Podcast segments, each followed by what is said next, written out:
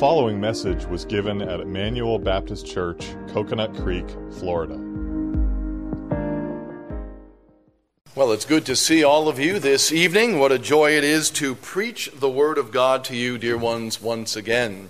Well, for this evening, I invite you, please, to turn with me in your Bibles to Psalm 40. Psalm 40, as we come to take up the vital theme of confident hope in God for difficult days. Notice with me what David says, picking up in verse 1, and I'll read to verse 3 in this psalm. Psalm 40, picking up in verse 1, David writes by the direction and aid of the Holy Spirit the following and says, I waited patiently for the Lord, and he inclined to me and heard my cry.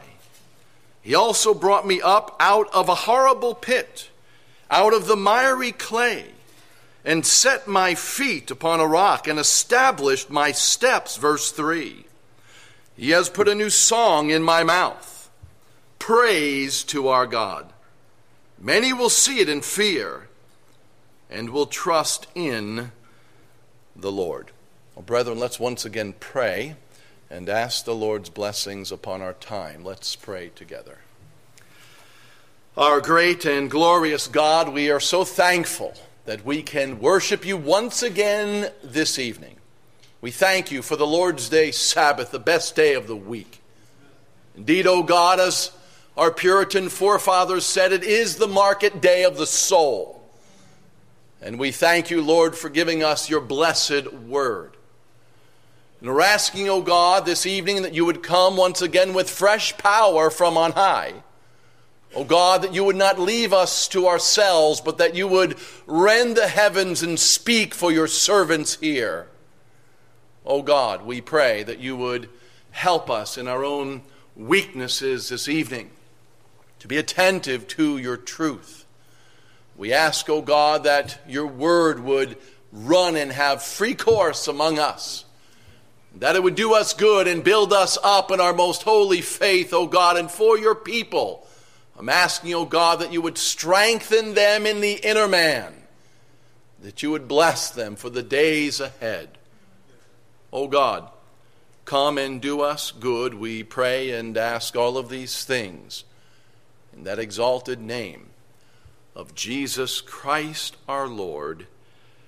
Amen. One of the greatest benefits that come to us as we read the Psalms is that they immediately connect with us in reference to our own experiences in life. The Psalms, in a very unique way, have an amazing way of greatly ministering to us especially in our time of need. And this is because they set forth the common experiences of all of God's people throughout all of the ages. Dear one, simply stated, the Psalms meet us where we are. The Psalms speak to us where we live, greatly ministering to our hearts. Well, perhaps this is why then the great uh, John Calvin himself said in the opening comments of his commentary on the Psalms with reference to the Psalms themselves that, quote, words cannot convey the wonders of this inspired book. Calvin said the Psalms cover the whole range of Christian emotions and infirmities. Therefore, Calvin says, I have been accustomed to calling this book the anatomy of all the parts of the soul. For there is not an emotion of which anyone can be aware of that is not represented here in the book of Psalms as in a mirror. Well, so it is with this glorious book, the book of Psalms. And as we come to this small portion of it for this evening, I trust that with the blessing of God, it will do each and every one of you much good in your lives as Christians. I mean, in light of all of the various uh, hardships that many of us are experiencing in these days, I trust that as you and I come to consider David's own experience we will learn much about our God and how He is committed to working all things together for our good as His people.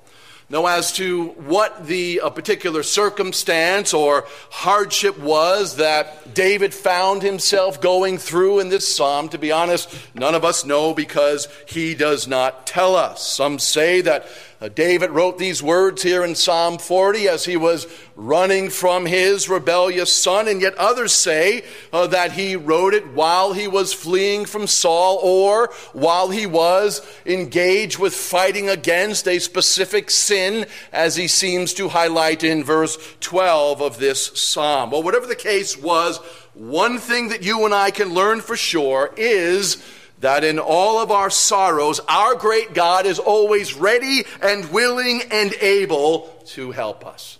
One thing that we get from this psalm and all of the psalms is this very thing, dear brothers and sisters. Yes, regardless of what the thing is, and regardless what we might be going through, regardless of what you might be going through this evening, dear brother, dear sister, the Lord Jesus Christ himself always remains faithful to us, for he is the friend who sticks closer than a brother. And so, as we come then to our uh, verses for this evening to receive instruction for our lives, I ask you, please, to notice with me first in verse 1 of this psalm David's statement about God, his statement about God. Look again at the words in your Bibles. He writes, saying, I waited patiently for the Lord, and he inclined to me and heard my cry. Now, the opening words here in 1a are interesting, and I say this because in the original language, that is to say, the Hebrew text, there is a doubling of verbs in the Hebrew text, so that the words here in 1a literally read saying, Waiting, I waited for the Lord. That's a good Hebrew translation. Or we might say, Hoping, I was hoping in the Lord. So you ask, Pastor Ventura, what's the point? Well, the point is listen, although David himself was very eager for the Lord his God to intervene and to help him in the trial that he found himself in, there was nonetheless within this servant of God a spirit wrought disposition of patience waiting. I was waiting on the Lord. Hoping, David says, I was hoping in the Lord. The point, there was a spirit wrought disposition of patience within this servant of God. Now, dear brothers and sisters here this evening, as you know, sometimes uh, the Lord is quite pleased to answer the prayers that we make to Him in times of need quite immediately. I mean, sometimes it's as if we barely get the request off our lips and the answer to our prayer comes. Ah, but as you know, uh, this is not always the case. It would be nice if this was the case, but this is not always the case. In fact, more times than not, the Lord has us wait patiently for answers from Him to the prayer requests that we make to Him. Now, why does He do this? Why does He make us wait patiently for Him? Well, no doubt there are many reasons that could be given. However, here are some reasons. If you're taking notes, I mentioned three. Number one, so that you and I can grow in our faith toward God.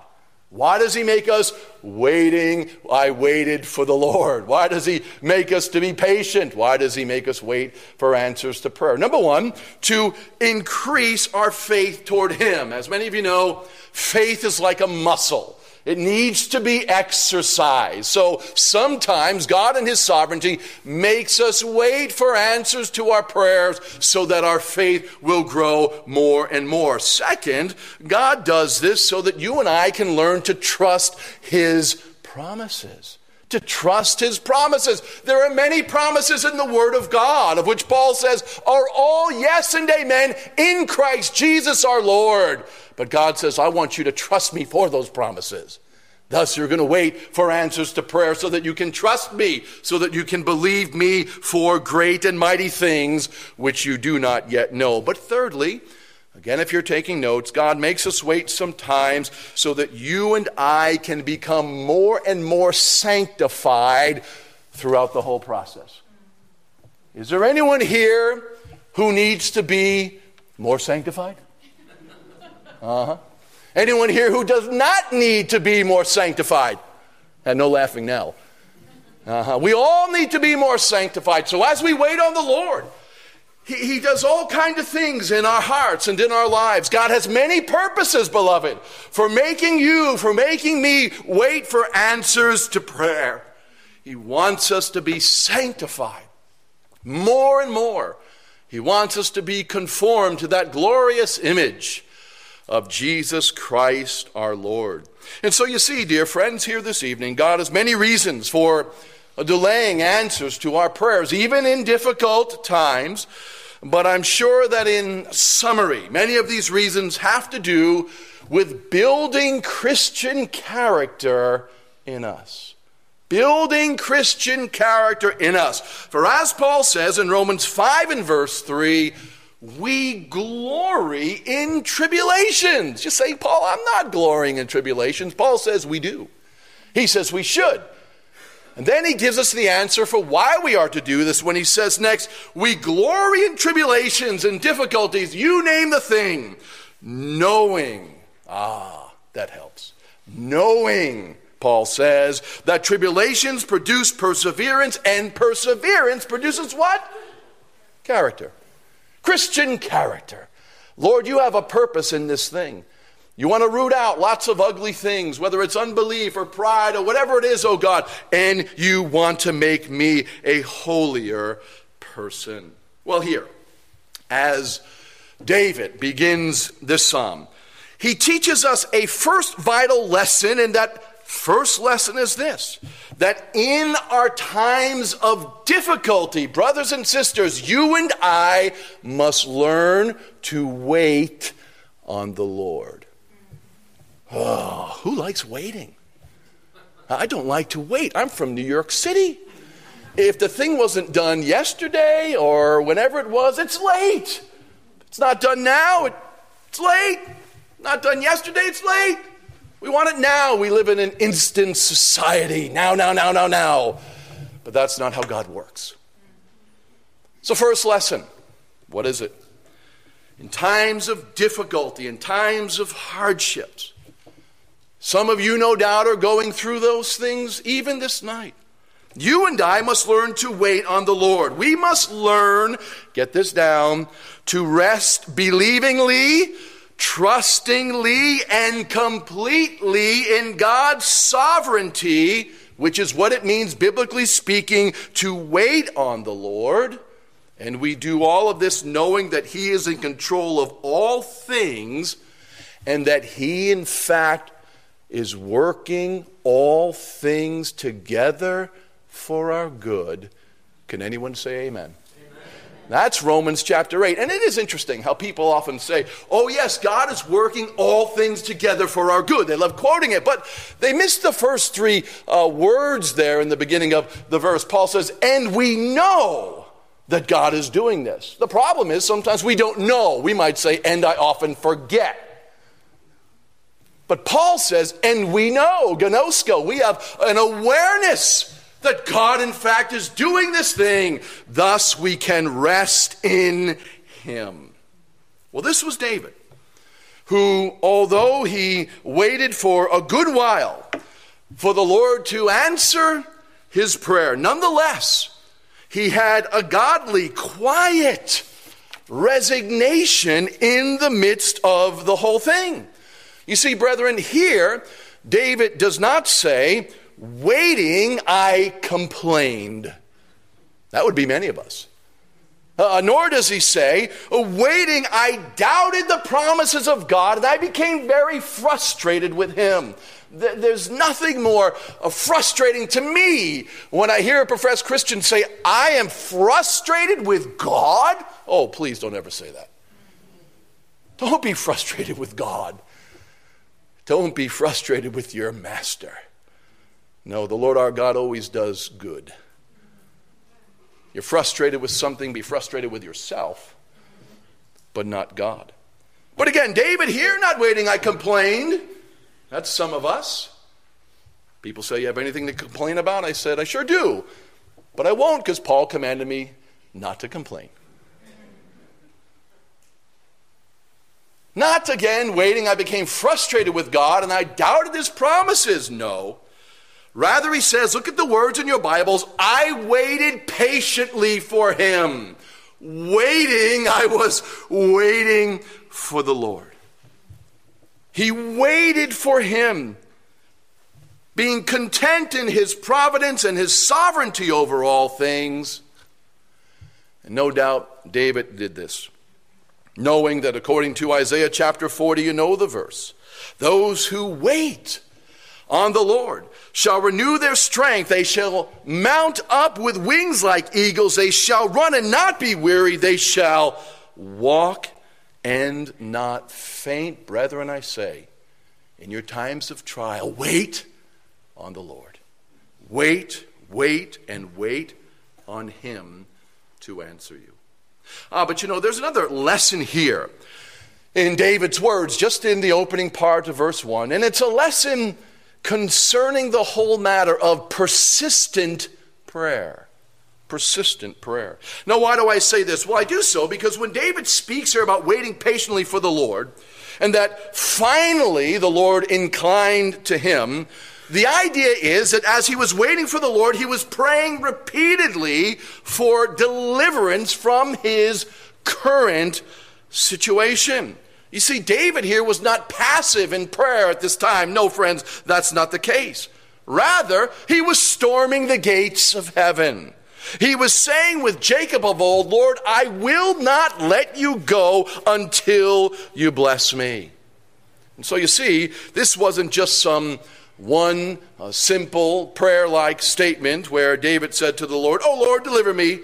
Well, he didn't, so then he just went about his own business. No, rather, the sense in the language is that David was unrelenting in his prayer to God. He was continuous in it. Thus, here we see that David was doing what Jesus would eventually say to us in Matthew chapter 7 for there our Lord Jesus Christ says quite literally in the Greek text, Matthew chapter 7, everyone who keeps asking, present tense verb, will receive. And everyone who keeps seeking will find. And everyone who keeps knocking, Jesus said, the door will be open to him. Well, this again, dear brethren, here this night was David. And again, I say, he provides us an excellent example for our times of trial, to the end that in them, you and I will have an active faith which pursues God earnestly until deliverance comes. This is the case, dear ones. And so, as David continued in persistent, persevering prayer, what eventually took place? Well, we're given the answer in 1b when he writes. Look at the words again in your Bibles. He says of God, here is the result that after praying to the Lord, after believing him, he says, He inclined to me and heard my cry. The result of persistent prayer. He inclined to me and he heard my cry. Now, these words here are beautiful words, and in them we see that waiting on the Lord and calling on Him continually for help is no foolish act. The result is God inclined His ear to His servant. You see, brethren, in God's good timing and in the way that He Himself ordains, He will answer us. He, in fact, will hearken to our prayers, which is what David means when he says that the Lord heard his cry or his supplication for help. Now, when he says here in our verse in view that the Lord inclined to him, you should note that this metaphoric language here carries the idea of God leaning toward his servant David, much like a father would lean toward his son if his son had need of him. Now, this imagery here again of the father leaning over to hear his son, lovingly leaning over, bowing his ear to his son. This imagery is encouraging. And I say this because it shows us that, as we see in the words of Psalm 103 and verse 13, that as a father pities his children, so the Lord pities those who fear him. Again, there's a father son relationship going on. David, the Son of God, through faith in the Lord Jesus Christ. He inclined to me, again, like a loving dad does to his child. Psalm 103, verse 13 As a father pities his children, so the Lord pities those who fear him. And why is this? Well, the psalmist tells us when he says, For he knows our frame, and he remembers that we are dust. What a kind God he is. Again, the picturesque language given to help us see what the relationship of a child of God is like with his God. And this language here shows us that despite how things might look, or how things might feel, or even be in our lives, the ears of our Heavenly Father are always open to our cry, brethren always open to our needs and our supplications that we make to Him. Thus, again, the psalmist could say in Psalm 116, verses 1 and 2, I love the Lord. And why? Well, he tells us, because he has heard my voice and my supplications. Thus, the psalmist says, and because he has, quote, inclined his ear to me, therefore I will call upon him as long as I live. Brethren, this is our God. And because of who he is to us through the Lord Jesus Christ, because in fact he inclines his ear to us, I say, dear ones, let's continue to call upon him as long as we live. Call upon him, call upon him, call upon him, for he is our loving heavenly Father. Well, as if all of these things weren't enough. Having made his statement about God, David goes on, secondly, in verse 2, to speak about his deliverance by God. Look at the words with me again in your Bibles. He writes, saying of the Lord, verse 2, He also brought me up out of a horrible pit, out of the miry clay, and set my feet upon a rock and established my steps. Now, uh, David's language here in this verse is really quite vivid. And it shows us how serious his current situation was.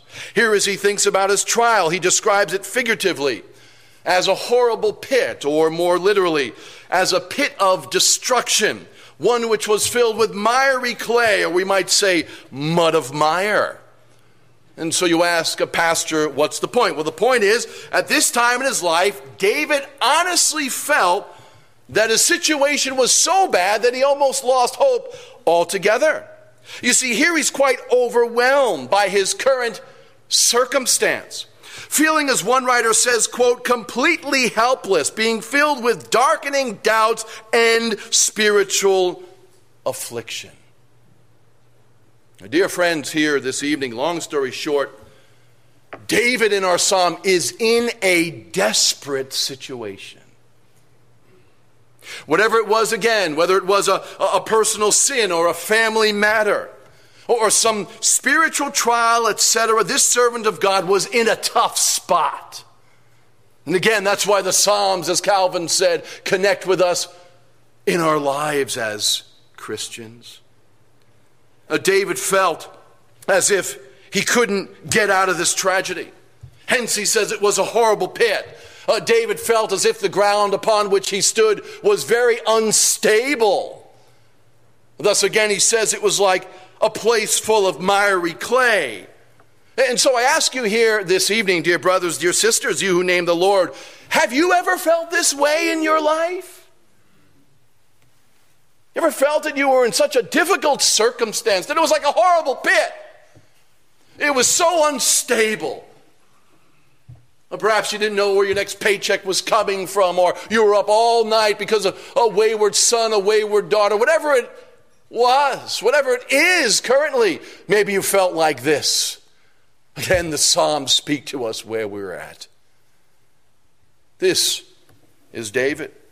And here again, he's describing a real life situation. And no doubt his experience is one which is experienced by others. being common to men. Well, in view of this, in view of what uh, David says to us here, I believe that you and I learn another lesson from our passage. And it's this that even though as Christians, you and I will have many days where we will rejoice with joy inexpressible, full of glory, as Peter tells us in 1 Peter chapter 1. Nevertheless, friends, at times you and I will experience great grief of soul. That's a crucial lesson. Especially in our day when we have a false Christianity which preaches health, wealth, and prosperity. And that the Christian is to always be smiling as if nothing could ever go wrong in his life. The greatest sin in some circles is to have a bad day. Friends, when you and I read the Psalms, we see that the psalmist had many bad days. Many bad days. And so, again, there is a realism here, a, a, biblical realism, if you will, that you and I must get. And it is that although the Christian life is the best life ever, again, joy, inexpressible, full of glory, nonetheless, at times we will have great grief of soul. And this is because the Apostle Paul tells us in Acts chapter 14 that through many tribulations we must enter the kingdom of God. That is a reality in the Christian life, dear brothers and sisters. This is a biblical balanced perspective that we must always have before us. Simply stated, the Christian life is not always a walk in the park. For at times, and for various reasons, we will have difficult days, for this is a condition of which none are exempt. Well, again, back to our passage. This was David at this time in his life. His situation was hard, it was dark. Uh, David is feeling uh, depressed and all alone. Ah, but dear ones here this evening, having said this, blessed be God that he says, nonetheless, the Lord brought him out of all of these things.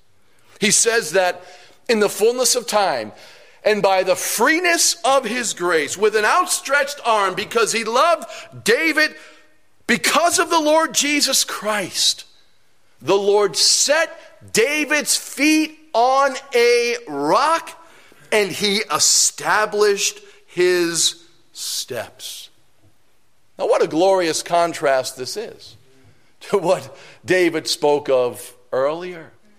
Earlier, he's in a deep pit, he's on slippery ground. But the Lord came again by the freeness of his grace and in the fullness of his love toward him in Jesus. And he set his feet upon the rock and he established his goings. Here David says that even though what he was experiencing for a time was difficult, Nevertheless, his God graciously intervened, thus having heard his cry. Again, he pulls him out of the horrible pit that he was in. He set his feet on the rock. He established his going. Glory be to God. This, dear friends, here this night, is what our God does for us, his people. And because of it, we should greatly bless his name. Church, I say that you and I, because of this, should regularly thank our God from the depths of our being. For in the nick of time, He's always ready to minister to our needy souls as we look to Him to do this for us through our lovely and living Lord Jesus Christ. And so, having seen David's statement about God and his deliverance by God, come with me now, thirdly, to note in verse 3 of this psalm his praise to God. His praise to God. Here, as David takes us from the mire to the choir, he has one more thing to say. About what God did for him. And so he writes, saying, Look at the words in your Bibles, verse 3. He says that the Lord, quote, has put a new song in my mouth. And then in describing the content of the song, just in case you were curious, he says it was all about praise to our God. That's what the song was. He says, Many will see it in fear or express reverence to Jehovah, and they will trust in the Lord. Now, I love these words here. The verse is a sermon in and of itself. And I see this because they show us, listen carefully, they show us, brethren, that when God does deliver us, we ought to greatly bless his name. We ought not to think that's charismatic or Pentecostal. No, that's biblical. Thus, it should be Baptist. Thus, it should be Reformed Baptist. That's us. That's what this word shows us. You see, just as God delivered Moses and the old covenant people from the hand of Pharaoh, that when the Lord did this, uh, Moses sung a new song to the Lord, Exodus chapter 15. And so this is the same with David of old here. David says he sang a new song. Not an old song, no, but a new one. Thus, this is why I believe that according to the Bible, fresh deliverances by God warrant fresh praises to God. Let me say it again. Fresh deliverances by God warrant fresh praises to God. Or as Steve Lawson helpfully says in his commentary on the Psalms, quote, this new work of grace prompted a new song of praise. Now, it's interesting to note how in a 3b of our psalm, Uh, David tells us that his praising of God for his deliverance of him would actually positively affect other people, right? I mean, he says that as he's praising the Lord for all the wonderful things that he's done for him in Christ, in delivering him, look at the language quote, many will see it and fear. And the result will be that they themselves will trust in the Lord. And so you ask, uh, what's the point? Well, the point is listen, as you and I praise our great God for all that He's done for us in Jesus, God often uses this as a powerful evangelistic tool to bring the lost to Christ. That's what I believe the passage is saying. This, dear ones, is the case. And in view of it, I like what Spurgeon said on this verse. He writes, quote, It's good to preach the gospel Ah, but Spurgeon says it's better to preach and to sing the gospel. He said to his congregation, quote, I mean, if you and I in our daily lives were to sing the gospel, more and more, especially by a holy cheerfulness of character, we should bring the truth home to a great many who now turn aside from it and do not feel its power. Therefore, Spurgeon said, Sing you of Christ the Lord and tell out the love which he's had for you. He says, Tell out how you have been converted and brought out of the horrible spiritual pit that you were in, in the miry clay. And as you do, Spurgeon says, others will long to experience the same deliverance and so be drawn to Christ by the sweet testimony of his grace. That, brethren, is a good word for us. It's a good word for us. Tell out the wonderful things that God in Christ has done for you. Go tell, Jesus says, tell them what the Lord has done for you. And so, while again, listen carefully, not at all negating that in our walk with the Lord Jesus Christ and our great God, we will have low points. There will be difficult days. For again, as Paul says, through many tribulations we must enter the kingdom of God, nevertheless, dear ones, as we tell others about the great things that God in Christ has done for us, He can use this as a gospel instrument to bring sinners to His Son for salvation. And so may this always be the case. And so, having seen for this night, David's confident hope in God for difficult days. I want to begin by begin closing by making some applications. Firstly, for uh, those of you here this evening who are the people of God, to you who are Christians, what else does our passage say to you this night? Well, there are two things, and the first is that it says that delays in answers to prayer do not necessarily mean denials from God. And then, secondly, it says that in all of our deliverances in this life, and then ultimately in the life to come from hell, that all of these things are connected to one main matter, which is that Christ, in love, willingly came into this world to do the will of the Father on our behalf, which will was to die for our sins and to redeem us to himself. And because of this, we should be glad forevermore. Two applications as I begin to close for you who are the people of God. Number one, delays in answers to prayer do not necessarily mean denials from God. And sometimes we're like that. Again, as I mentioned in the outset, this wasn't just some quick prayer, oh God, please deliver me from this horrible pit. Didn't happen today, I'm done. No. Waiting, I was waiting on the Lord. Hoping, I was hoping in the Lord. And as you know, that popular saying when it comes to our praying to God, He answers in one of three ways. Yes, we like that.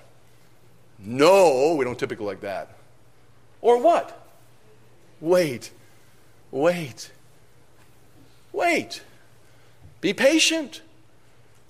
And there are prayers I've made to God that He answered years later. Years later. Think about the salvation of my sister in law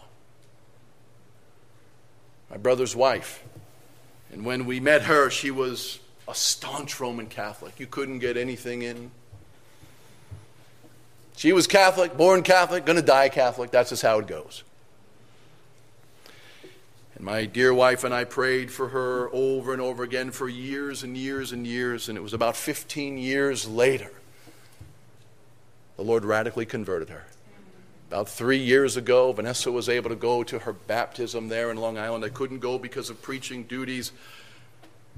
But if you see her now, you see the joy of the Lord on her face. Those delays were not denials from God. He was causing our faith to be built, trusting in His promises more readily. He was sanctifying us, His people. Brethren, wait on the Lord believingly, trustingly, confidently. Don't stop praying after one day. Oh, again, it didn't happen. Let's move on. No, lay hold of God and don't let Him go. If you've got warrant in Scripture for a thing, oh God, I will not let you go until you bless me. Don't be quick to move on. Be contemplative, as it were, when it comes to God and His workings in the world. Believe Him for great things. Ask in faith. For as the writer says in Hebrews, you'll get to it in a few weeks as our brother continues to lead you through the scripture reading. He that comes to God must believe that He is, and He is the rewarder of those who not just seek Him, diligently seek him. That's New King James. I hope it's New King James. I'm going to look afterwards and find out it's another version. Someone's going to say, that's not New King James. But I believe it is. Those who diligently seek him. That's the kind of people we need to be. That's the kind of church you need to be. It's the kind of Christians that we need to be. Those who diligently seek the Lord our God, brethren, may it always be the case. Second application. As I begin to close, notice I didn't say as I close. Because if I say I close, then I get dinged by, you know, someone at my church. Oh, you said close four times. I'm beginning to close. It's a big preacher mistake. And it is this.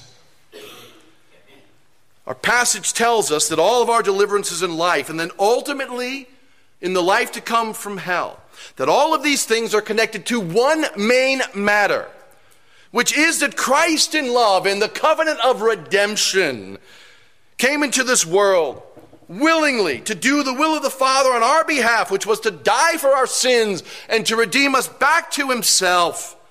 And because of all these things, we should be glad. You say, Pastor V, where do you get that from this psalm? Look at the words of verse 6 and 7 and 8.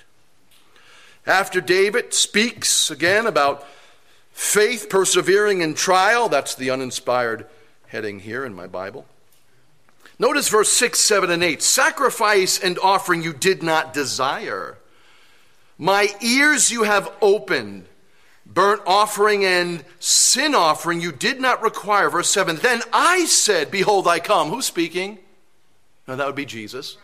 That's Jesus. Then behold, I said, I come. In the scroll of the book it is written of me. I delight to do your will. Oh my God. And your law is within my heart. Why did David get temporal deliverances? Why did he get ultimate deliverances? And the ultimate deliverance from hell? The answer is because Jesus said, Lo, I come. Turn with me in your Bibles to Hebrews chapter 10. Let's get the New Testament commentary on the verse. Hebrews chapter 10. Hebrews chapter 10, here is the writer of Hebrews. Quotes our Psalm, Psalm 40, Hebrews 10. Notice with me verse 4 to 7. The writer says, By the direction of the Holy Spirit, for it is not possible that the blood of bulls and goats could take away sins. Of course, they couldn't take them away, they can only cover them. So, what needed to happen? Verse 5 Therefore, when He, who's the He? Jesus. When Jesus came into the world, He said, you can see him in the covenant of redemption speaking to his father. Sacrifice and offering you did not desire, but a body, a soma, thou hast prepared for me. In burnt offering and sacrifices for sins, you had no pleasure. Then I said, Behold, I have come in the volume of the book, it is written of me to do your will, O God, brethren. And blessed be God that Jesus fully did God's will on behalf of us, his people. Behold, I come for them so that they could experience temporal deliverances in their lives because it all stems from my grace. And behold, I have come for them to do your will, O God, which was to redeem the people you gave to me in the covenant of redemption. The remnant, Christian Israel, all of God's elect, I have come to do your will, O God, which was to live the life that they didn't live, and then to die the death that they deserve to die so that they don't have to die. And take that wrath upon themselves. I died the death that they deserve to die so that they don't have to experience that horrible death of penal, wrath bearing, sacrificial anger. The very death that Jesus Christ experienced in our place at the cross of Calvary. Blessed be God, dear ones, that our Lord said, Lo, I come to do your will, O God. They are lost, lost in Adam, lost in themselves, but I come to do your will, which will was to redeem a people back to yourself. Brethren, this is what our Lord Jesus Christ has done for us. And what a glorious thing it is. What a wonderful Savior He is. He came for us, His people. And so, as I close, what can I say to you here this evening who are not true Christians? Well, simply this listen to me, my dear friend, whoever you are, older person, younger person, anything in between.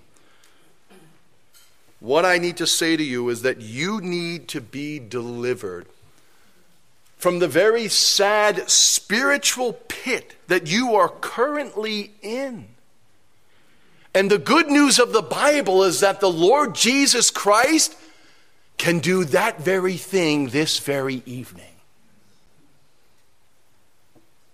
You have to understand that you are in a horrible spiritual pit. You're lost, you're bound, you're dead in your trespasses and sins, and you can't free yourself. You're utterly helpless and utterly hopeless in and of yourself before God. The ground you are standing upon, spiritually speaking, is unstable ground. It is miry clay. And you can't escape from it. You can't get out of your horrible situation. But, my dear friend, here this evening, I'm here to tell you that there is one who can deliver you who can get you out of that deadened state that you were in, that lost estate that you were in. His name is Jesus. He's the Savior of sinners. He's the friend of sinners. He loves to save sinners. He's the one who could deliver you. You got yourself in that situation because of your own sin because of your rebellion against God. You've gone down the broad road that leads to destruction, and now you're bound in your sin. You're a slave to your sin. And so you say, you know what, I really feel that way, so how can I be emancipated? Friends, Jesus Christ is the great emancipator. Thus, Matthew could tell us, Matthew 1 and Verse 21 You shall call his name Jesus, for he shall save his people from their sins. And the word save simply means deliver. He shall deliver them from their sins. He shall rescue them from their sins and their sin penalty. And how does he rescue us from our sin penalty? Answer is simple by taking that sin penalty upon himself. The very thing which Jesus did at the cross 2,000 years ago. The Bible says, All who repent of their sins, that is to say, turn from their sins and put their faith in His accomplishment, will be saved. Whoever believes on the Lord shall be saved. So, this night, my dear non Christian friend, be saved, be delivered be emancipated by the great emancipator, the Lord Jesus Christ. Do you know why we who are Christians love Jesus? Because he freed us from the horrible spiritual pit that we once were in. And it was a horrible pit. It was dark, it was gloomy, it was lonely. It was full of despair and spiritual despondency. And we tried to climb out of the pit and, and turn over a new leaf and get into this new spiritual whatever and that spiritual whatever. And really, what we were doing is just digging ourselves deeper in this horrible spiritual pit. But then we heard the good news of a Savior who came into the world sinners to save. And we thought to ourselves, by God's grace, we're sinners. And Jesus is the Savior. Jesus is merciful to sinners. Oh, friends, He's full of mercy, He's full of compassion. The Lord Jesus is the friend of sinners. Thus, when blind Bartimaeus cried out to him, Lord, that I might see, that I might have sight, that I might be freed. It says that as he called upon Jesus, though his disciples were saying, Hush up, the master's busy, it says that upon this man who portrays, spiritually speaking, all of us by nature as blind men and women, spiritually, it says that Jesus stood still when he heard the cry coming from the man who was in desperate need of deliverance. And my friend, I can guarantee you that if you call out to Christ, as it were, he will stand still to hear from you. Whoever calls upon the name of the Lord shall be saved. Jesus said, The one that comes to me I will not put aside. So come to Jesus by faith this night. Be honest with Him. I'm lost. I'm in a pit, Lord. I'm on unstable ground. I need you to do for me what I cannot do for myself. Oh, Lord Jesus, save my soul. Rescue me from this horrible plight that I am in because of my sins. I'm estranged from God. I'm under his wrath. I've been a rebel to him. Oh, God. Oh, Lord. Redeem my soul. Because this is why you came into the world. You came sinners to save. Thus, this good news is tailor made for my horrible situation. Dear friends here this night, you who don't know the Lord, come to Christ and you will find him to be the friend who sticks closer than a brother. You will find him to be the altogether lovely Savior, the Good Shepherd, the one who laid his life down for his sheep. Come to Jesus this evening, asking him to save your soul, to cleanse you from all of your sins, to make you right with God. Experience His mercy, experience His love. For the Lord Jesus Christ is full of these things. Come, my dear unsaved friend, even now. Let's pray together.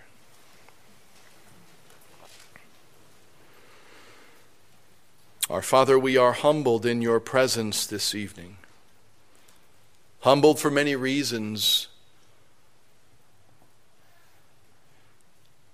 grateful, Lord, that you delivered us from the sad spiritual condition that we were in. Humbled because we know that we, through our sins, got ourselves in that situation. We rejected you. We sought the things of this world. But grateful that even though that was the case, you sought us nonetheless. And we bless you this night, O God, that for many in this room you've made us trophies of your grace. Thus might it be that we forever bless your name. We thank you, O great sovereign. Bless then our considerations to our hearts. Seal them to our inner man. We pray and ask all of these things through Jesus Christ our Lord. Amen. We hope you were edified by this message. For additional sermons, as well as information on giving to the ministry of Emmanuel Baptist Church and on our current building project, you can visit us online at ebcfl.org. That's ebcfl.org.